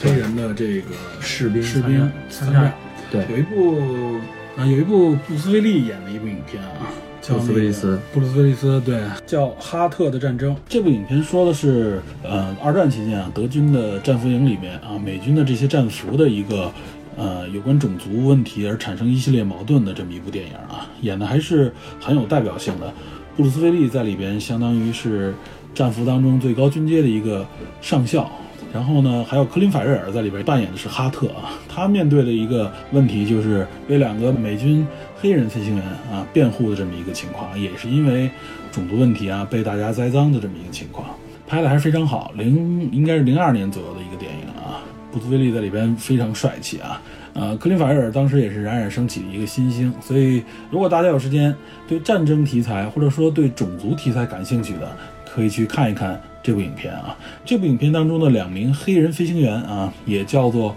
红尾翼飞行员，他们当时驾驶的飞机就是这个红尾翼的战斗机啊，其实是二战当中比较有名的一个美军航空大队啊。这个航空大队完全由黑人组成，所以他们的尾翼被涂成红色啊，在二战当中也是非常特殊的啊，嗯，对吧？所以我们能看出来，呃，在二战的时候啊，相当于是孕育了黑人平权运动的一个基础。在最开始的时候，我没记错的话，二战期间黑人最开始是不允许参加前往前部的这种正面战场，只能做一些后面的一些辅助的后勤工作。对，一开始是没有的，对，后来杜鲁门签了一个法案，允许黑人士兵跟白人士兵是拥有相同的、类似的这种参军的这种权利吧。然后我记得在拯救大兵瑞恩开始的那段抢滩登陆上，嗯，然后这个当时是斯皮尔伯格拍的时候，基本上都是白人演员。全是白人，对，但是在影片播出以后，遭过遭到很多美国黑人老兵的抗议。对，实际上抢登陆的时候是有黑人士兵出现，对，而且有相当多的黑人对嗯士兵，所以电影中没有直接表现，甚至是忽忽略掉了有点问题啊。对这个唯一算是有肤色人种的，应该算是那个谁是 吧？那个他那个部队里边当时上来就挂了的。那个那个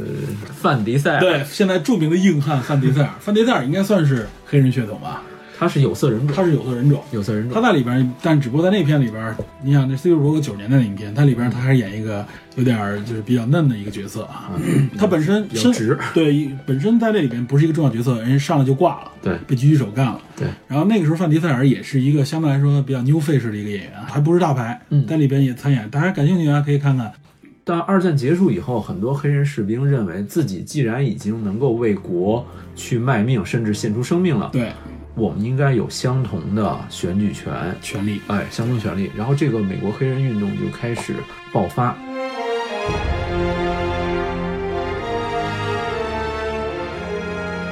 紧接下来就是五六十年代了，也就是咱们这个影片里面提到的年代，嗯，尤其六十年代又有这个反战运动啊，，对，成为了当时民间运动非常多的一种形式。啊，绿皮书背景年代，我们刚才说了六十年代，一九六二年好像是。对，六二年应该是还是比较，呃，典型的年代吧。对，应该是到一九六五年左右，六五年的选举法案，嗯也叫选举权利法，嗯，大概是选举法案之后才保障了少数族裔，尤其是少数群体的这个投票权。当时，黑人才获得了在起码表面上选举权的公平。对，啊、在之前一个得要提到的名词叫吉姆克劳法，嗯，吉姆克劳法是一八七六年到一九六五年美国南部各州对有色人种，主要是非裔美国人，还包括其他人。其实，在现实生活中，还包括一些针对穷苦的白人一个歧视和种族隔离的法律。嗯啊，这个针对。穷苦白人其实主要是选举权，但是在其他的时候，像这种针对有色人种的，就是呃，要所谓的保持公平的这种原则下，然后强制隔离使用公共设施。嗯，这个是这么一个叫吉姆克劳法的这么一个法案，在名义上它是平等的，但实际上实实际上是一种歧视。操作的时候是歧视的。吉姆克劳这个名字嗯来源是一个叫蹦跳的吉姆克劳，这个是在一八三二年由一个白人叫托马斯 ·D· 赖斯嗯扮演的一个黑人，他用音乐集体的形式讽刺了盎格鲁撒克逊人的这种民族主义。他本来是用来讽刺白人主义的，嗯，这个吉姆克劳是他在当中扮演的这个黑人的名字反。正涂黑了，那时候演演舞台上的好多黑人都是涂黑了的黑人。对，然后结果到了一八三八年的时候，这个吉姆克劳成为贬低黑人的贬义词了。对，成为了这么一个本地黑人的一个代表性形象。对，然后到十九世纪的时候，这个南方立法机构开始颁布这种法案的时候，嗯，就被称为吉姆克劳法。嗯，它来源是这样，等于说本身它的这个形象诞生是为了反对白人至上主义，嗯，结果到后来反而成了黑人的一种不太好的形象啊。这个歧视背景是非常厉害的。当时南部美国，嗯，各州普遍实行强制的这种种族隔离制对度。比如说咱两个人，你是白人，我是黑人，嗯那我们到公共场所去的时候，有些区域是只能是你来使用，对有些区域是专门给我来使用。这里边就有几个影片当中有也有涉及到的这个环节啊，我们可以了解一下。嗯对比如说公共汽车在公共交通工具上面，对。有些公共交通工具是开放给黑人的，有些是不开放给黑人的。对，有些东西就是说你是消费者，你是没有权利使用的。对，有些比如说，甚至同样的交通工具上啊，你这黑人不能坐的一个座位，知嗯对道吧？洗手间也是隔离洗手间是完全分开的，对它不是说谁用什么坑儿什么之类的这种概念啊，是对完全分开的。，对，这是一个特别强烈的地方。另外还有比如说上学，这个也是，上学乘坐公车，嗯，然后上学、乘坐公车、洗手间，电影中绿皮书最后那一段就是这个餐馆儿不针对黑人。对，这黑人你别在这儿用餐，说白哎了就你是要用餐，对不起，您上那个杂物间去，我给你弄一地儿，你上那儿嗯去，这就是直接的侮辱。怎么说呢，就是一种歧视吧，不能说是侮辱，不能简单用侮辱这个词了。嗯，长期文化下来的歧视，对，然后整个四五年的时候开始有这个苗头，嗯黑人运动开始兴起。到五零年的时候，有一个著名的案件叫布朗案，嗯布朗案全称叫布朗诉托皮卡教育局案，嗯。是一个非常有里程碑的事件。对，美国其实很多里程碑的事件，实际上是由一些诉讼案对，产生的。尤其是黑人民权运动，它很多是经由和平的运动，当然也有暴力的运动，然后剩下的都是一些诉讼案嗯来完成的。五零年早期，这个布朗案的主角叫琳达·布朗，是一小孩儿，嗯，女孩儿。然后她当时在堪萨斯州托皮卡上学，她跟她姐姐叫 Terry 琳达、嗯啊，Terry 琳两个人每天走一英里到达公共汽车站，然后搭车到五英里之外的一个学校叫蒙罗小学。这个小学是专门给黑人制定的小学。嗯离他们家更近的地方有一个叫萨姆纳小学的地方，他想去那里入学，但是当时的托皮卡教育局因为种族因素不让他申请入学，就是他申请入学被驳回了，因为这个小学是只给孩白人小孩入住的小学。琳达的父亲叫奥利弗·布朗，针对这件事情就开始上诉。然后当时获得了很多支持。他父亲是一个铁路的焊工，另外一个身份是当地教堂的助理牧师。这个很多黑人民权运动都跟宗教是有联系的，因为牧师在当地社区是获得广泛的这种支持和爱戴的，所以他们的影响力也大。对他们的诉求会比较容易的表达。然后整个这个案件就开始着手诉讼，失败被驳回，反复诉讼，反复诉讼，一直到一九五四年五月十七日，到美国最高法院作出决定。判决种族隔离制度本质上就是不平等，被告这个黑人与白人学童不得进入同一所学校就读的这个方案是违宪的。等于是说，为这种怎么说呢，文化运动好，或者这种社会运动提供了法律的支持，对，明确了这么一个法律的权利。哎，而且当时的整个黑人民权运动里面，在背后是有几股政治势力的角逐的。对，肯定这后边会影响到。对，美国最高法院大法官相对来说比较支持黑人民权运动，等于是说立法和行政之间就有矛盾，双方基于各种不同的这种诉求和认知，在后面推波助澜，促进了美国黑人民权运动的爆发。比较典型的一个事例是说，大家都知道马丁·路德·金，嗯，对，马丁·路德·金当时在历史上多次游行的时候，曾经数次被捕进入监狱。嗯，当时搭救他的是谁呢？是当时总统肯尼迪的弟弟，应该是时任司法部长的那个肯尼迪。罗伯特·肯尼迪 （RFK）。对吧后来沉寂遇刺之后，他参与这个总统选举，结果在选举的时候就又遇刺。对，然后这个等于说，当时肯尼迪政府是想支持美国黑人民权运动。在电影中曾经有类似的桥段，嗯马赫沙拉阿里演的这个 Don Sherry 也入狱了。当时他打电话求助，求助给对方的时，候，他迫不得已嘛，嗯用他自己话说，当时那个人也是肯尼迪，对，肯尼迪家族对，等于是说肯尼迪家族当时在关注着这些美国黑人民权运动，而且可以，说是他们能够触及到的啊，嗯就是在黑人运动当中，可以说在美国社会当中最有影响力的政治势力了。应该对是等于是说这些比较有身份的民权运动的领袖，其嗯实是在背后有人在支持他们，对，啊没有没有这些人的支持，我相信是这样，就只靠黑人自己的力量是不可能的。是比较困难的。对，是在这里很难获得支持的。对，所以这也是在这个种族歧视的大范围里边，仍嗯然是我们也能看到很多白人是站起来保护黑人和支持黑人的权益的。对然后所以说这是他的一个大背景的这种故事。再往后就是一九六五年刚说的选举权法案，嗯，选举法案啊，也叫选举权利法，是由当时的美国总统林登·约翰逊对，在一九六五年八月六日签署，当时是正值美国非裔这个民权运动的高潮。这个反战法非议，对吧？这个法案签署之后，其实就是禁止了在投票过程中产生种族歧视，保障了这个少数群体的投票权利，尤其是非裔美国人的投票权利。对，我记得在影片《塞尔玛》当中，嗯塞尔玛这个电影中有一个镜头，就是说一个比较有学识的人去这个一个注册点儿想要行使自己的注册注册权利啊，当时是一个黑人，然后接待他呢是一个白人的一个办事员，然后这个黑人就想行使自己投票权，但是这个白人的注册员就对他百般的刁难，就是说在当时的这种歧视是很显而易见的。对，这种歧视是什么呢？就是说它极其显而易见对，但是呢，你在法律上又看到它实际上是不支持这种歧视，甚至对明文明文说了我们是不可以这样歧视的。那么作为这些个体来说，他怎么来维护自己的权益的时候，他有的时候就只能利用法律的手段啊。但是百分之可以说百分之九十九的黑人在那个时候啊，采取的方式不是直接用法律武器，对，而而是采用传统的方式，就是我们忍耐，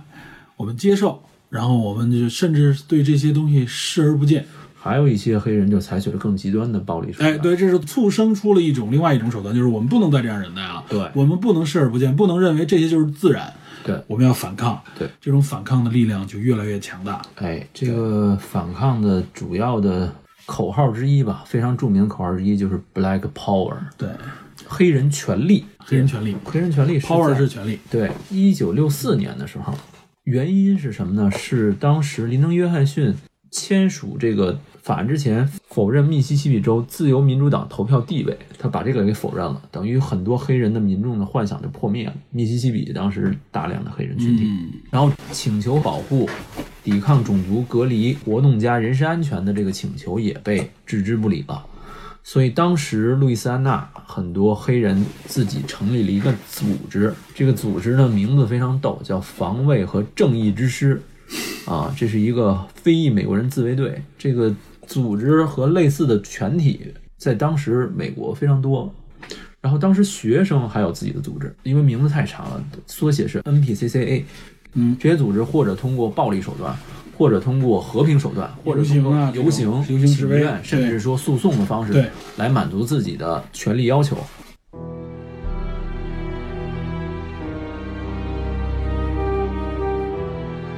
我们刚刚说了吉姆克劳法案，嗯是这个种族歧视法案，然后紧接着是布朗案，反抗开始，嗯，然后就是著名的抵制蒙哥马利公车运动，这个是在五五年到五六年的时候，起因是蒙哥马利是一名十五岁高中生在公交车上拒绝给白人让座被捕，引发了各方面的强烈的不满，就引发社会冲突也。对，五十名吧非裔美国人组织这个蒙哥马利公车抵制运动，要求乘客能够平等。这个在电影《塞尔玛》里面，呃然后马丁·路德·金曾经也组织过类似的运动。嗯，这个运动同时跟另外一个运动是比较平行的吧，大概是在五八年到六零年的时候，叫静坐运动，也叫站坐运动。当时是一个组织叫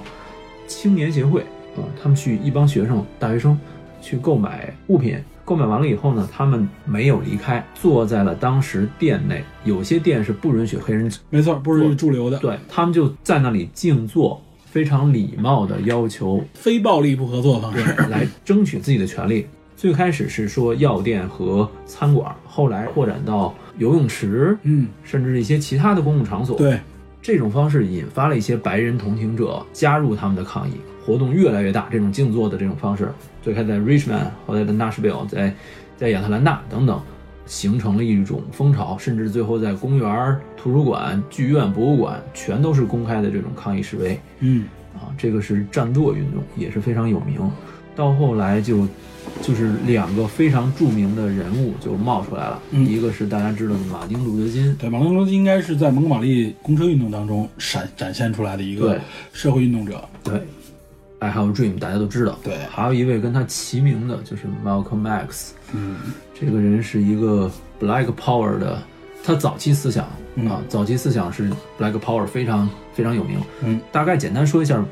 ，Malcolm X 这个人有知名到什么地步呢？嗯大家知道拳王阿里，对，他的原名叫卡修斯克莱，在 Malcolm X 的影响下，他皈依伊斯兰教，起名叫穆罕默德·阿里。美国前总统奥巴马是 Malcolm X 的粉丝，对 Malcolm X 本人是非常有魅力的一个人。咱们有时间有精力的，我们可以详细聊一聊他。这两个人的区别在哪儿呢？就是说，马丁·路德·金是相对采取和平的温和的，温和的手段去争取自己权利，包括诉讼、游行、占座啊，以至于向政府机关传递一些自己的诉求和主主张这种方式，来争取黑人的平等权利。但是马 Malcolm X 早期他有一个非常著名的演讲，叫做“选票或者子弹”。他认为自己不是美国人，他认为我们是非裔的美国人，嗯，我们是被受迫害的，然后我们要采取任何必要的手段来争取自己的权利。这个我要特别说明，这是 Malcolm X 早期的思想啊，他后期有所转变，后来不是这样了。后来就这样了。然后这个思想衍生到一定程度，后来就诞生了著名的黑豹党。这个黑豹党 Black Power 的著名的实践的组织是六六年在加利福尼亚建立的。呃，它继承了 Malcolm X 早期的意识形态，利用任何必要的手段争取，甚至阻止不平等啊。这个黑豹党的穿戴啊，我跟大家说一下：黑色皮夹克、嗯休闲裤、衬衫、圆蓬式的发型，嗯，哎，爆炸头就是就是爆炸头、蘑菇头，就是这部电影黑色党徒黑色党徒》里边，嗯那个黑人大学生组织留的这种头发，哎，对，然后他们开展免费早餐项目，把警察叫做猪，嗯哼，哎，这个全都在电影这里部边有都还原展。现。对，他们奉行的是黑人至上主义，嗯，就是说我们为了维护我们的权益，影片中也有，就是说我们不再是说我们黑人自己拥有对自己的东西，对他他强而调是强调的是黑人至上，对完完全全是白反过来人了至上的一个翻版反过来，对他认为说“白”这个词儿才是邪恶的，嗯因为你“白”最开始在字典里定义的时候，黑是邪恶的，嗯但实际上黑是美丽的、高洁的、漂亮的、神圣的，甚至，嗯，我们才是正根儿。他从根儿上来开始否定白人对黑人的否定。完全对立的一种方式。哎，这个思想其实是 Malcolm X 最开始实践、奉行并且宣扬的。嗯，有一个事件，六八年夏季奥运会上，当时有两个运动员，一个叫托米·史密斯，一个叫约翰·卡洛斯，获得了金牌和铜牌。两个人最后夺奖的时候，一人戴了一只黑色手套，高举到高空，就是宣扬 Black Power 这个已经这个很有是名对，影响到社会了。这个，但是马丁·路德·金本人不太赞扬 Black Power 这个权益，对，他认为这是黑人优越主义。而且马丁·路德·金不支持的原因，是因为黑人的人口相对于白人来说要少很多。如果采取这种暴力决断手段，那么黑人是完全没有任何优势的。他认为是自掘坟墓，是吧？对啊，这个是 White Power、Black Power，马丁·路德·金、Malcolm X 的一些相关的细 节。嗯，这个其实，在电影《黑色党徒》中描写的更为细致。嗯，啊，绿皮书只是涉及到歧视和遭遇，绿皮书没有涉及到这些有代表性的。政治诉求、政治诉求嗯政治诉求的东西。实际上啊，还有嗯一个说法，就是我们熟知的这个美国漫画英雄当中，对吧？啊对对吧？对，这个 X Man 里边，嗯，大家把有一种说法说 X 教授和个万磁万磁王对他们两个人实际上是黑人运动当中的马丁路德金和 Malcolm X。是他们俩他的们俩原型就是这两个人。嗯这里边我们安利一下啊我家哈， ，DP 啊有一个关于哇塞，这个我们之前也提提过一两句啊，DP 有一个关于这个漫画英雄人物的一个深度的介绍的一个专题节目啊，嗯我们是过一段时间会推出来。我它里边就首先讲了这两个人物，所以我们在这里边不是特别深的去挖这方面的内容了嗯啊。详细内容如果大家感兴趣，到时候可以关注一下那个节目。哎，好，案例结束啊，正好就是说一下啊说到超级英雄，嗯，正好咱们聊一下《黑豹哎，对对对》。对《黑对。豹》这部电影，刚才咱们说了嘛，说那两部的时候，我们还要谈一谈另外一部第三部电影，也是奥斯卡当中的一个角逐者《 《黑豹》黑豹》。哎，黑豹我们必须得说一下，啊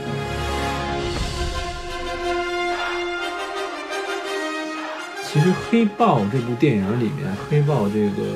T'Challa 嗯，他的理念到最后就是马丁路德金的这种理念，哎，就是那个王子后来成为这个国王瓦了。瓦瓦坎达之王的，对，呃，T'Challa 他的想法就是说以温和的手段去实行，融合到这个社会当中，我们的理念融合世界当中，对我们来争取我们的自己的诉求，嗯与世界多元文化对接。嗯而死去的迈克尔 ·B· 乔丹演的这个 Qmonger，嗯他的理念正好是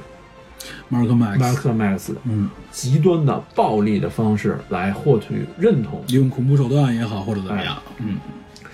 呃，很多人认为《黑豹》是一部政治正确的电影，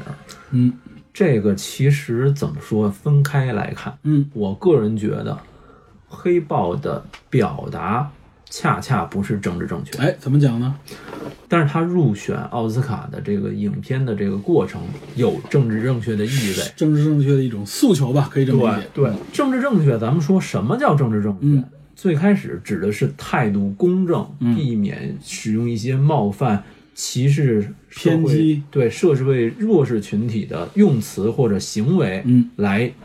挤压。来，少数嗯哎，来施行某种政治措施，比如说涉及到少数族裔、性别、性取向、身心障碍、宗教等等，对女性，对，哎，等这等些。这些人权都是它最开始诞生的时候是为了照顾这些群体，嗯，但是代表的一种态度吧，政治对正的确一的种态度，对，但是到后来实行的时候，开始慢慢变味儿，变得为了这么做而这么做。就很多人认为说这种方式为了所谓的政治上面的正确啊，哎而强调某一种东西，然后反而去打压一种可能你自然流露的也好，或者说是一种并没有代表这种政治不正确的观对，点。忽视了真正应该面对的东西。对，所以说“政治正确”这个词，等于是被自身的一些行为，或者说被一些人们怎么说呢过分的行为歪曲，然后反而变得有点不政治正确了。呃，然后从现在的社会上角度来说，解读它的时候，大家已经完完忘却了它本来的一个意思啊。哎，在一个后来衍生出来的一种理解当中，大家把这个词慢慢变成了一种带有贬义的带有贬义的的，用法啊。你总是追求什么所谓的政治正确，那起码就说这个人装，然对。后这个人这里边有很多东西反而矫枉过正之类之类的这种对对对感觉。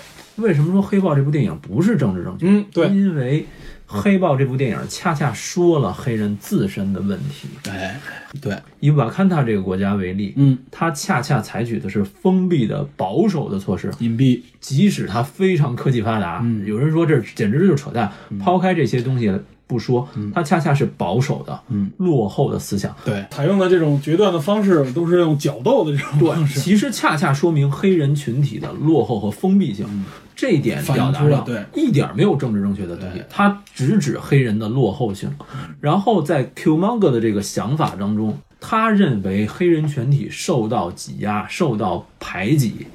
不是说正当的去诉求、去去解决，而是用暴力的手段。因为我认为用正当手段已经没有意义，没有嗯对，作我用，用用武力，甚至去颠覆某个政权、颠覆某个国家，制造恐怖，它恰恰说明黑人群体中有这部分人存在，嗯有这种极端思想存在。他指出黑人这种群体的想法是错误的，嗯虽然你最后像一个战士一样死去，嗯但你这种想法就是错误的。你在这里面充当的是反派，对，实际上他指出了黑人群体自身的局限性，一方面是落后，一方面是极端的暴力。嗯，他指出了这些东西，而且极端暴力说白了啊，这个选抉择就在一线之间，就差一点就是变成差一点变成现实。对对对，你看完了以后，你会体会到，哎，他自身上有很多的问对题，。只是大家被这种超级英雄的这种虚气无势嗯吧，他还是一个啊，这个正义必生必将战胜邪恶，对，他其实没有没有其去实想这个邪恶产生的过程。如果说大家了解一些黑人民权运动史，了解 Malcolm X 和黑豹党的这些诉求，嗯，再结合《黑豹》这部电影看的时候就不一样了。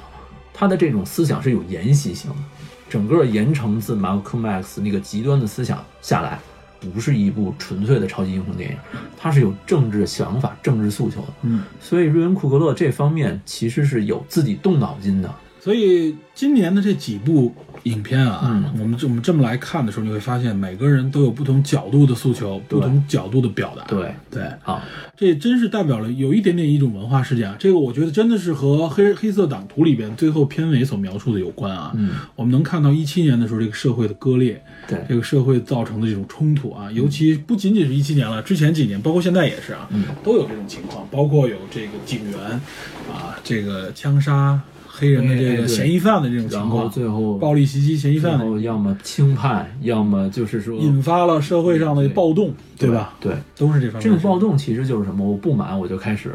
哎，这个东西爆发了以哎后暴动，然后但是你能看到这暴动里边确实有一些黑人啊，嗯本身跟这个事情没有任何直接关联的，他们去打砸抢，对吧？有非常多，对，这个情况也多。然后你会发现那时候警察反而却无束手无策，对吧？？警察因为这件事情反而反是而变得束手无策。他因为怕影响，对，有没有有没有警察因为这个什么缘故去打去暴力袭击？有。然后反过头来，这里边真是每一件事情都一体两面，表现出来双方都有问题。都没法就事论事，没法做到平等对待。所以这件事情真是你会觉得啊，很多问题解决起来错综复杂，不可调和。对，嗯，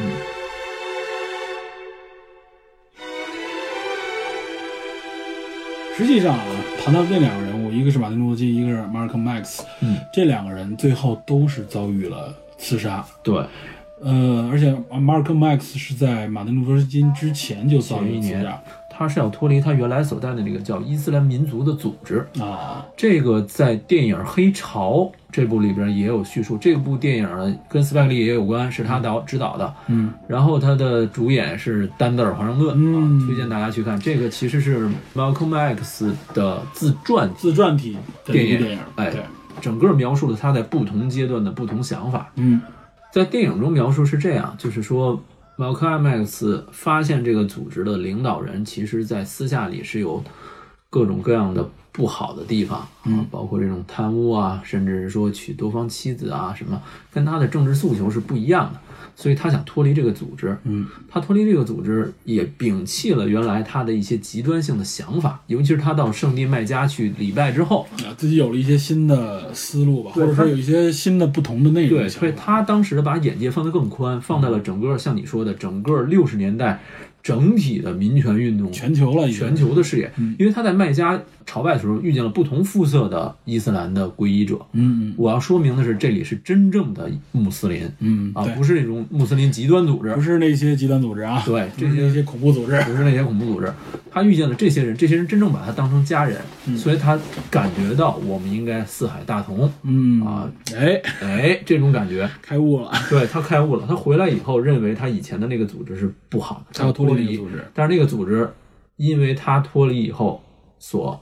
说的透露的一些信息，对他起了杀心，嗯，然后在一次他演讲过程中就把他刺杀掉了。啊，然后后来就是最著名的马丁·罗金被暗杀的，对，，在孟菲斯，这两个黑人民权运动的领袖都先后被刺杀，对所以也成为了黑人民权运动增加了一种悲壮的色彩。对，尤其是像马克·克斯，可能当时争议更大一些，对但是马丁·路德·金作为一个和平的对，诉求的主义者，因为大家认为是一个至少在政治方面是一个非常就是很有影响力认可他的这么一个很有影响力的人物。他的刺杀等于造成了更多的这种全各地像底特律啊，像呃瓦茨啊，甚至像其他地方的这种种族骚乱、嗯啊，全美上下。这对个骚乱一直到延续到两千年初，仍然有发生，时有发生。对，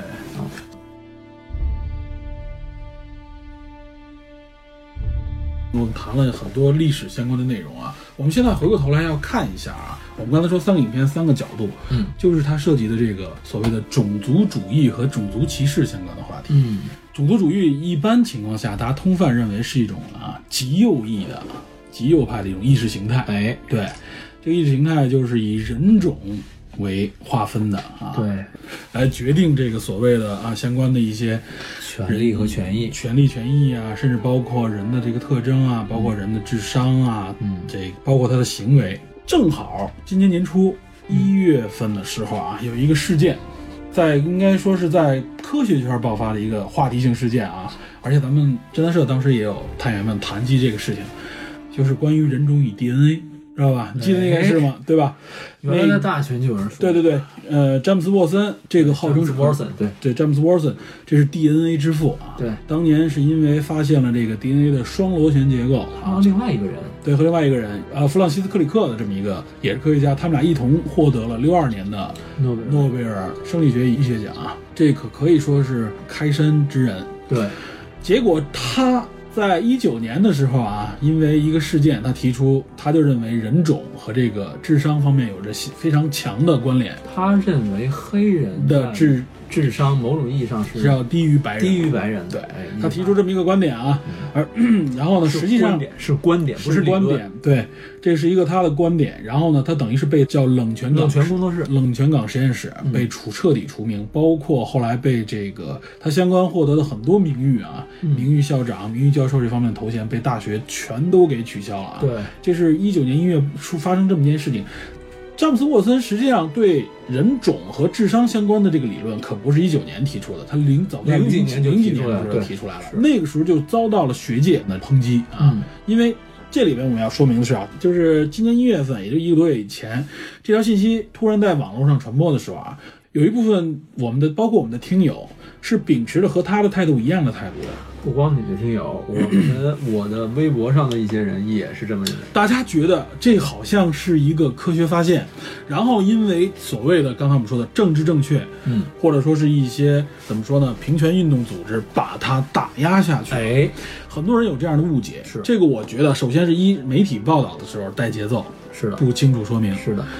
然后把这个东西说出来，好像给人感觉就是，哎，科学家发现了这么一个东西，但由于受到政治方面政治正确的影响，它不这个东西一直不被能被承认。被政治力量也好，或者被和平力量也好给压制了。嗯实际上不是这样的啊。从学界上来说，大家也说了，他提出的这个理论，所谓人种和智商相牵相关的这个关联性并没有那么强，没有任何人可以，他他也拿不出真正实锤的调查证据对对来。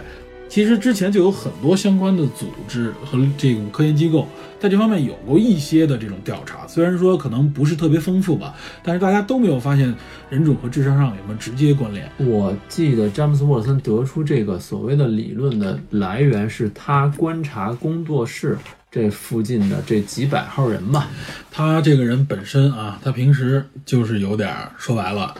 白人至上啊，哦他对有色人种，包括尤其是对黑人，他有挺多偏见。他平时的言论里边就充满这种，而且不仅是说黑人，他的这个理论里不不仅包括对黑人，他还包括一些其他少数族裔。包括甚至包括妇女，包括肥胖者，，嗯对，他全都抨击。他就是说白了，所谓的就是政治正确的绝对反面，哎，对，他就认为是说这些群体的智商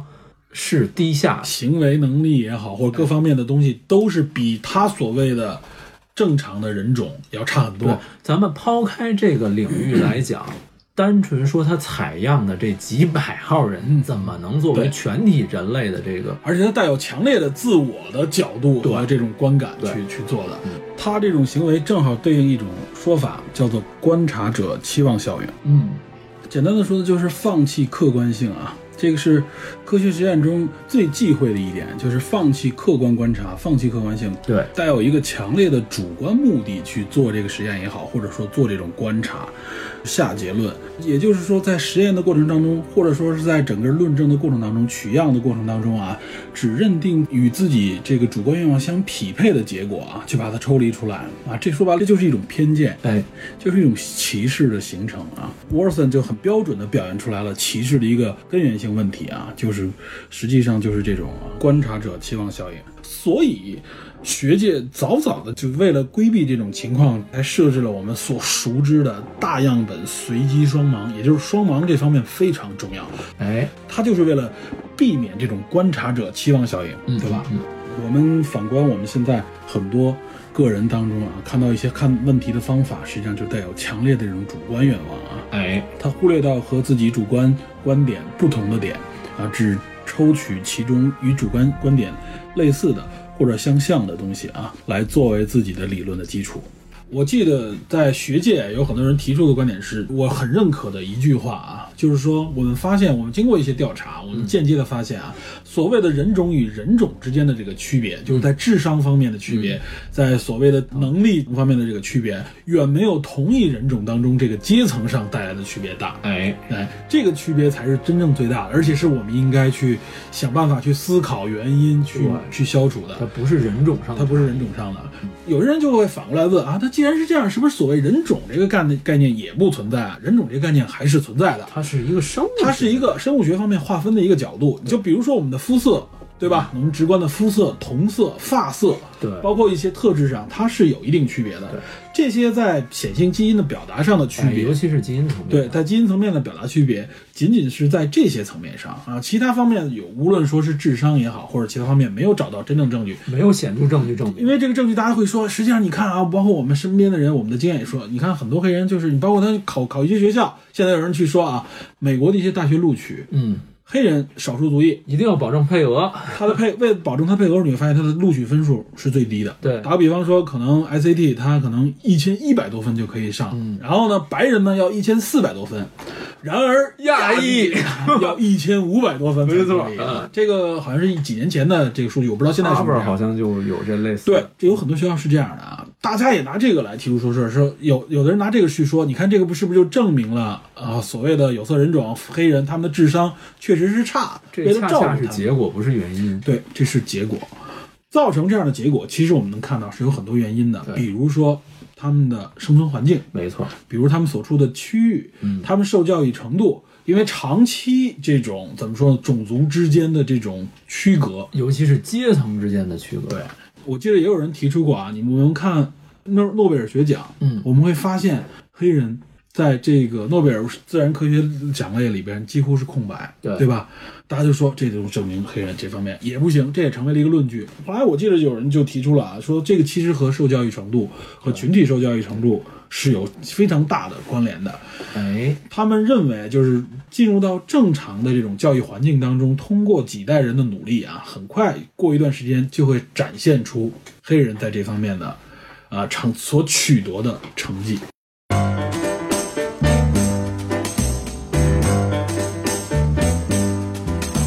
咱们说回到绿皮书里面，嗯这个原型 Don Sherry 自己志向在古典音乐上发力对的黑人音乐家，他在这个领域得不到承认，哎，这个最后迫使他自己开始重新又去研究一些爵士乐，啊还有一些对其他相对于流行一些的音乐。为什么？是其实是社会环境和社会对他的差别，嗯要求他不得不改行。对，就是《绿皮书》这个电影，我为什么喜欢啊？绿皮书》这个电影里边，他在表达种族主义也好，或者种族歧视这个问题的时候，他用了一个什么样的视角呢？也是一个交叉，一个换位。错位，错位。你看这里边这个黑人，这个唐 Don Sherry，、他嗯展现出来的啊，是一个高阶层，他生活的环境，他受的教育，他学的音乐，而且他本人就是学识非常高，他有心理学而且博士学位，而且他还有什么礼仪学相关的这个对对对嗯博士学位啊，他非常的注重礼仪。对，我们能看高到素质人群，他就是一个绝对的高素质人群啊。对。他的收入也高，然后反观我们的这个维果，在这里面他扮演这个角色就是非常粗俗，就是一个白人展现出来的，反而是大家认为他们歧视的低层次的黑人群体那种一些特征嗯特质，对，然后这个黑人展现出来白人的这方面的一些特质，他利用了这样的一个手段来对比，对来告诉我们，区隔不是肤色，哎，区隔是他们的可能受教育程度、环境，环境，对，包括他们自己形成因为环境给他造成的一些理想。对然后我们就又提到刚才说的这个环境问题啊，对，就是大家会说，呃，那环境有这样的影响的时候，大家为了反这个种族主义嘛，就是说我们要抹平，或者说我们要弥合这种环境上的区隔，嗯，也就有了现在非常主流的反种族主义。啊，同时呢，就在很多领域里边啊，很多政策里边，出现了一些呃补偿或者说是一些扶持，比如刚才我们说的那个学分，在一些地方给他弥补一些东西。人工的抹平，人工抹平啊，我们往这个往深了去想，就提到一个更深一点的一个讨论的话题，也就是公平性的这个问题。哎，公平公平，追求的所谓的一种，我们说绝对公平或者结果公平的这么一种话题啊，如果按照现在的这种采用的手段，比如说，嗯啊，我们甚至在我们自身，我们没有人种区隔啊，但是有地域区隔的一些地方，我们对待少数民族吧，我国加分儿，加分项。哎，对你是一个少数民族，你只要去，哎，你的身份是证上面写的是非汉族，嗯，任何一个少数民族啊，它是有加分的，而且加的不低啊，二三十分儿了，三十到六十分，高考60分有六十分。对我，藏天族我记得藏族学生加加能加到六十分。我的天，你说这个就是一种啊，这个弥补偿，对吧？一种补行政补偿的这种方式。呃，在这种情况下啊，大家提出了一个新的歧视的一种歧视状态，叫做逆向歧视。哎，打个比方说，一个白人啊，本来应该拥有这样的权利，因为一个黑人原来没有，后来政府弥补给他，在很多地方，你这个白人反而在有些地方你是不拥有黑人所拥有的那个权利。对然后这个时候就有人会站出来去反对这种歧视，叫做反逆向歧视主义了，对吧？实际上啊，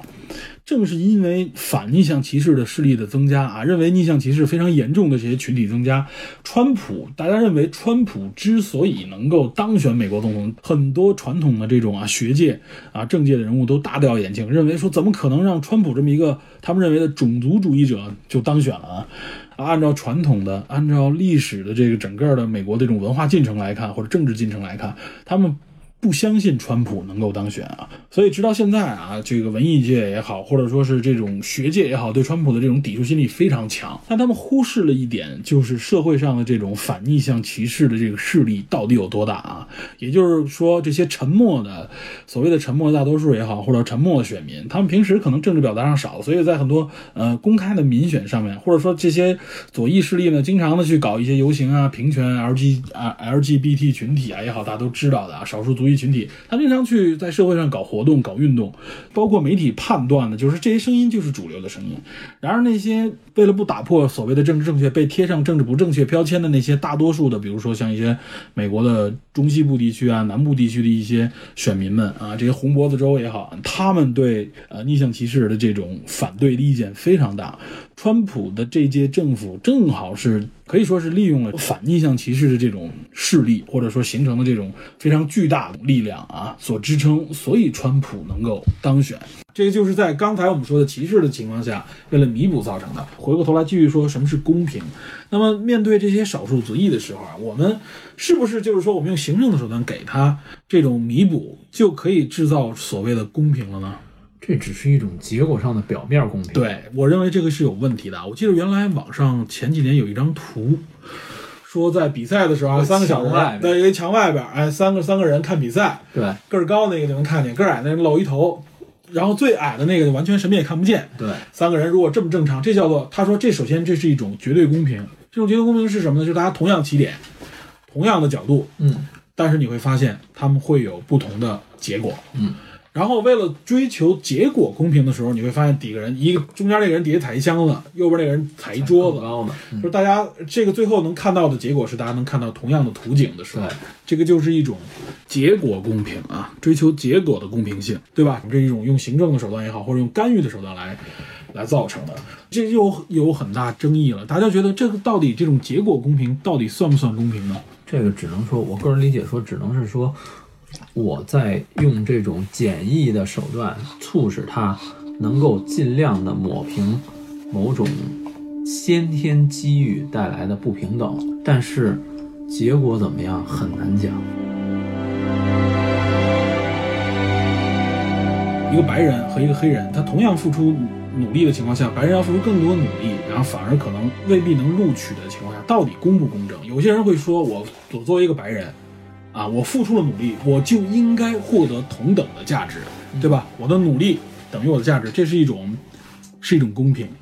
那么黑人这个时候会说，我们生长的环境差，对吧？我们受到的教育少，从根儿上我们受到的教育接受到的这个水平就低，所以最后我面对这些大学的时候，我付出跟你一样努力的时候，我绝对考不到你那么高的分，嗯对吧？这也就是动态去调整这个分数，希望让他们有更多的进入到这大学，因为大学里面追求的是一什么？就是我们原来经常说的一种在文化和种族方面的多样性。他希望更多的人受到教育，因为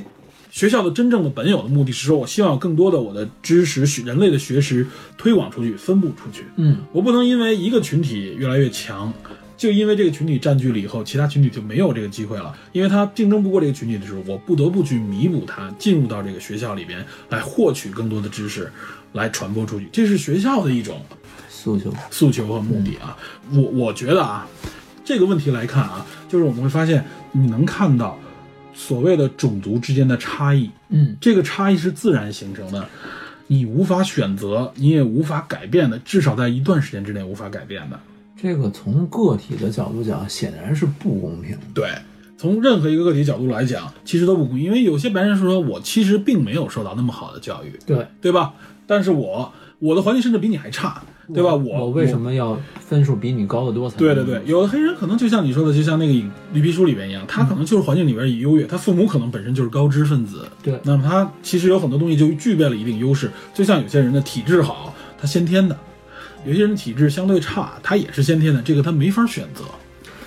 但是你说，像你说的，学校追求的是另外一种意义上的这种大的群体的这种之间的平衡，嗯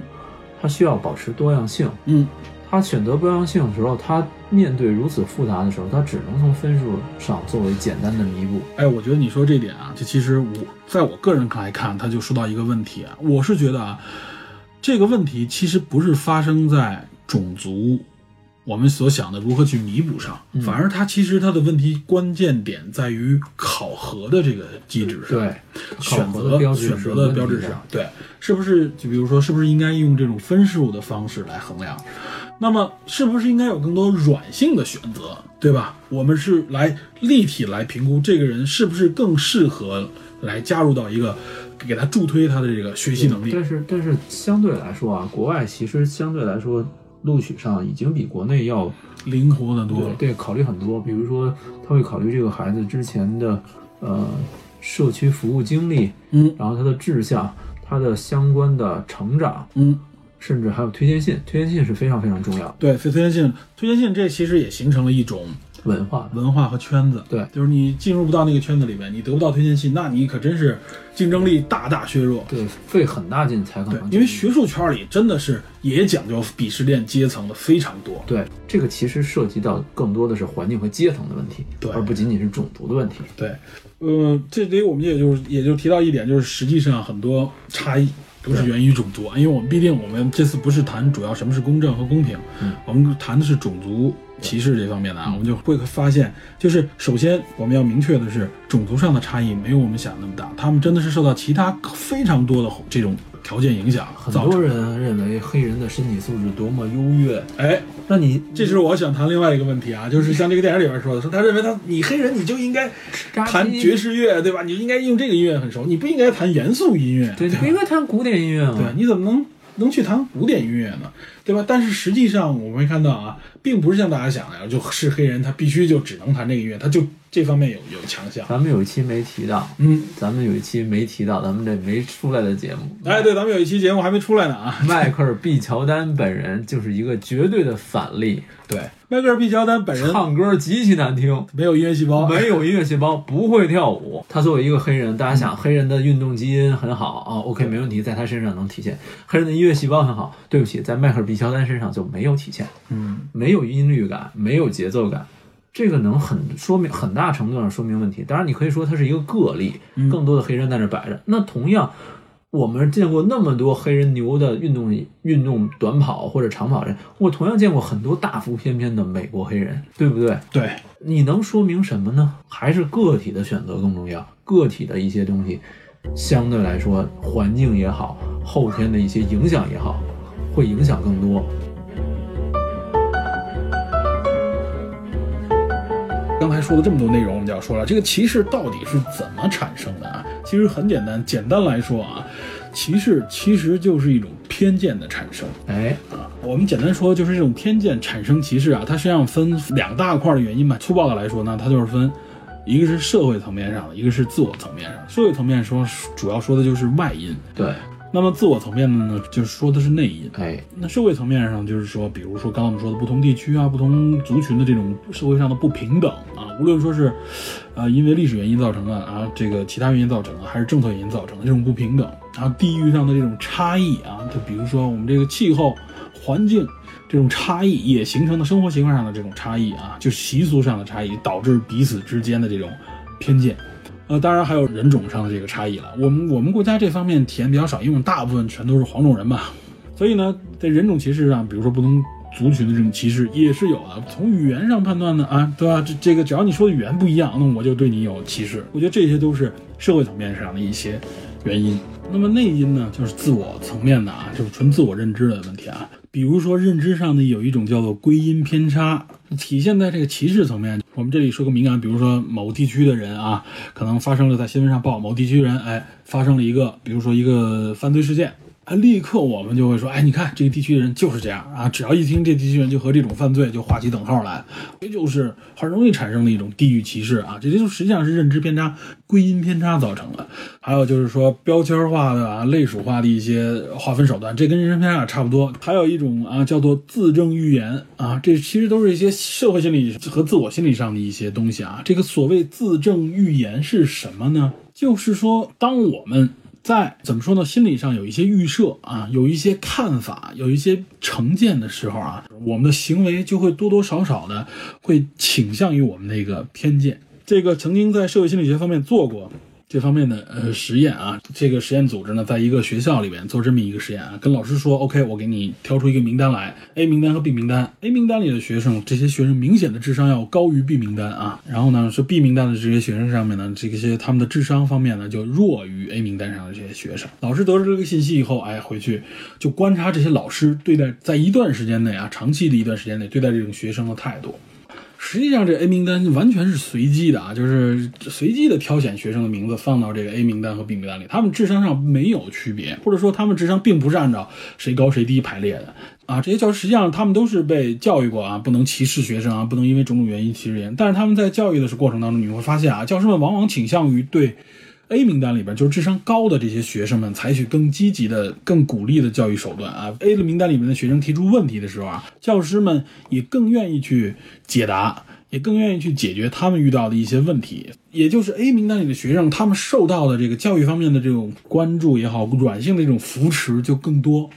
然后 B 名单上的学生呢，就相反，他们受到更少。然后这些 B 名单的学生，反而因为觉得好像老师对他们的这种态度也不是非常的友好的时候，慢慢慢慢，他们学习成绩就真的往下走，A 名单学学习成绩就真的往上走。一旦有所差别啊，这种差别性就会越来越大的被加强啊，就导致这个老师觉得，你看啊，果然这 A 名单的学生们啊，就更加孺子可教一些。实际上我们刚才说了啊，他是因为这种自证预言式的方式，这种行为上的一种倾斜的方式，就造成了我们的偏见。这种偏见最终导致的是什么呢？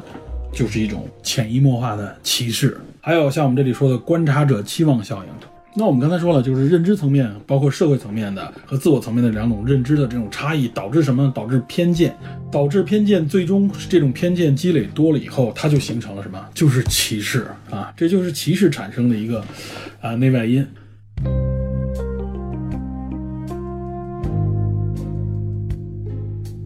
那我们应该如何来消除偏见呢？嗯，这很简单啊，但真是做起来、实现起来很难啊。也是分就是外因和内因嘛。从社会层面来说，那就是这是政府的啊，这个社会的宣传、教育；这法律层面上呢，就是立法，呃，对，对吧？首先你要面对歧视行为，要有界定，哎，我们需要有一个评判标准吧？对，，要明确的反对这种歧视行为。然后另外就是从宣传和教育上。那么从个人层面上来说啊，其实很简单，一方面就是学习多学习更多啊正规的这种知识，了解不同的人、不同的地域；另外一个就是应该交流接触，没错，对吧？我们从第一期里边降临》里边说的就是啊， 就是地球人对外星种族之间啊，我们也应该强调要要要交流。那么实际上呢，站在我们自己的族群的这个角度上，从地球人角度来说，我们就应该多交流，嗯对吧？这部影片里边，尤其是《绿皮书》这部影片，说的就是两个人因为某种原因被强制捏合到一个小空间里面，所以在这个整个公路片这个小空间里面，两个人的思想呢、行为上的碰撞也好和交流，本来是有点格格不入的两个人，最终彼此认知，哎，彼此理解，我们的共性远远大于我们的区别性和差异性啊。互联网的目的产生也是这样，就是铲除我们交流上面隔绝的这些墙、这些偏见形成的这些意识的墙体啊，然后。我们怎么话题转移到墙上面了？对啊，就是隔阂嘛。但是现在目前我们要说啊，这个社会真的没有像我们所想象的那么简单，走向这么一个乌我们甚至认为有点乌托邦的这么一个交通。我们从社交媒体上也能看到，这种割裂反而好像有的时候比原来更大，原来没有展现出来的一种潜意识里边的，或者说默认的一种隐性的歧视，哎，被展现出来了啊！但我不认为这个问题说是发生了就是完全不可逆转了，啊或者说发生这种问题就无药可救了，不是这样。也许发现这些问题对于我们将来解决这些问题是有帮助的。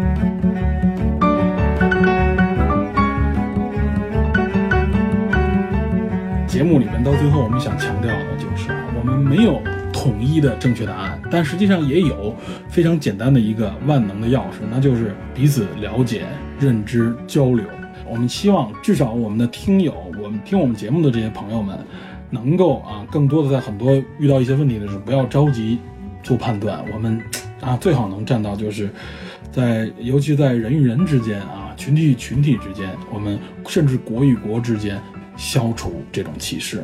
好吧？这是我们提的一个美好的愿望。